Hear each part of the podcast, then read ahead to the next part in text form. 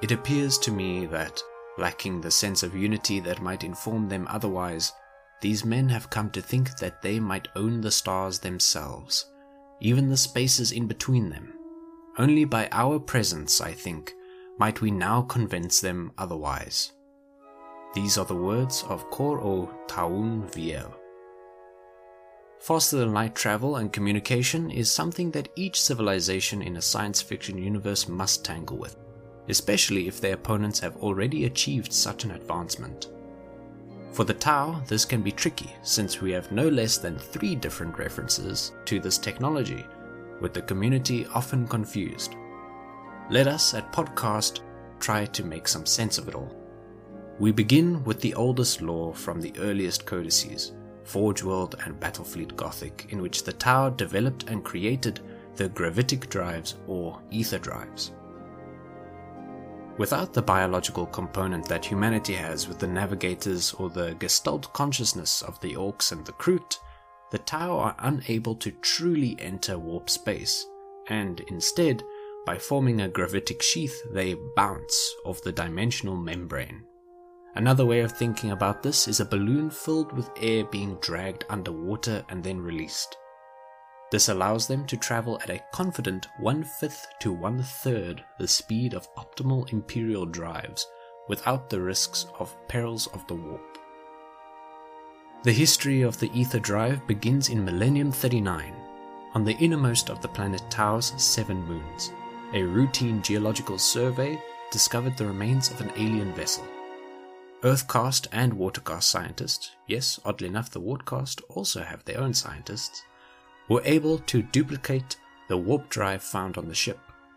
The Water Caste scientists observed that the boundary between real space and warp space was not a neat line. It was closer to being a turbulent ocean disturbed by the tides of the warp below.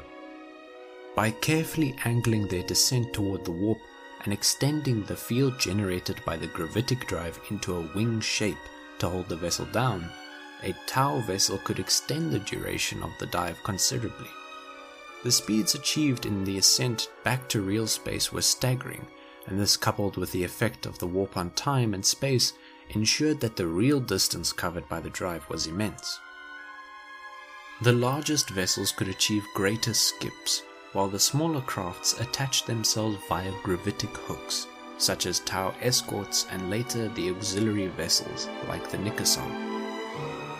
Later ether drives were able to be miniaturized so that they could be used by the newest Tau warships designed in the interim centuries between the Damocles Gulf Crusade and the Third Sphere.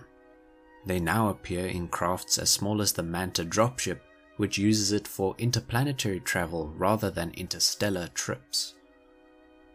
Beyond the ether drive, in recent years, the unusual decision has been made to slightly retcon Tau FTL travel in the latter codex. Instead of FTL, the Tau can only achieve subluminal speeds, which would mean that the 300 light year spanning Commonwealth would take more than three centuries to cross, were one to be traveling at the speed of light. Additionally, the Tau would be completely outpaced by all other enemies. This difficulty becomes a major plot point for the faction as the Tau seeks answers to unlock greater speeds in the third sphere. This is partially done with the creation of the AL 38 slipstream.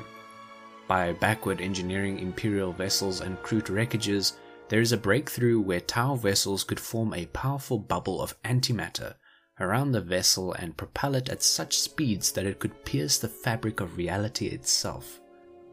In this manner, huge tracts of real space could be circumvented and journey times significantly reduced.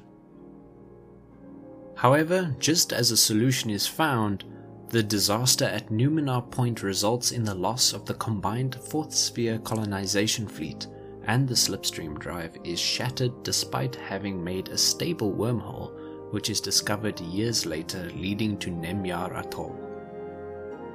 Just as is usually the case with Tau technology, their FTL drives are extremely consistent, stable, and reliable. Though it may not be as fast as other factions' means of FTL travel, you can be sure that you'll arrive with all limbs accounted for and no tentacle like growths coming out of the walls. That, and you can also be sure that you will actually arrive at the correct destination at the predicted time. That's the Tau guarantee. Thank you again for tuning in. May your travels be safe and slower by an imperial factor of three. This is Podcast signing off. Kovash Talva.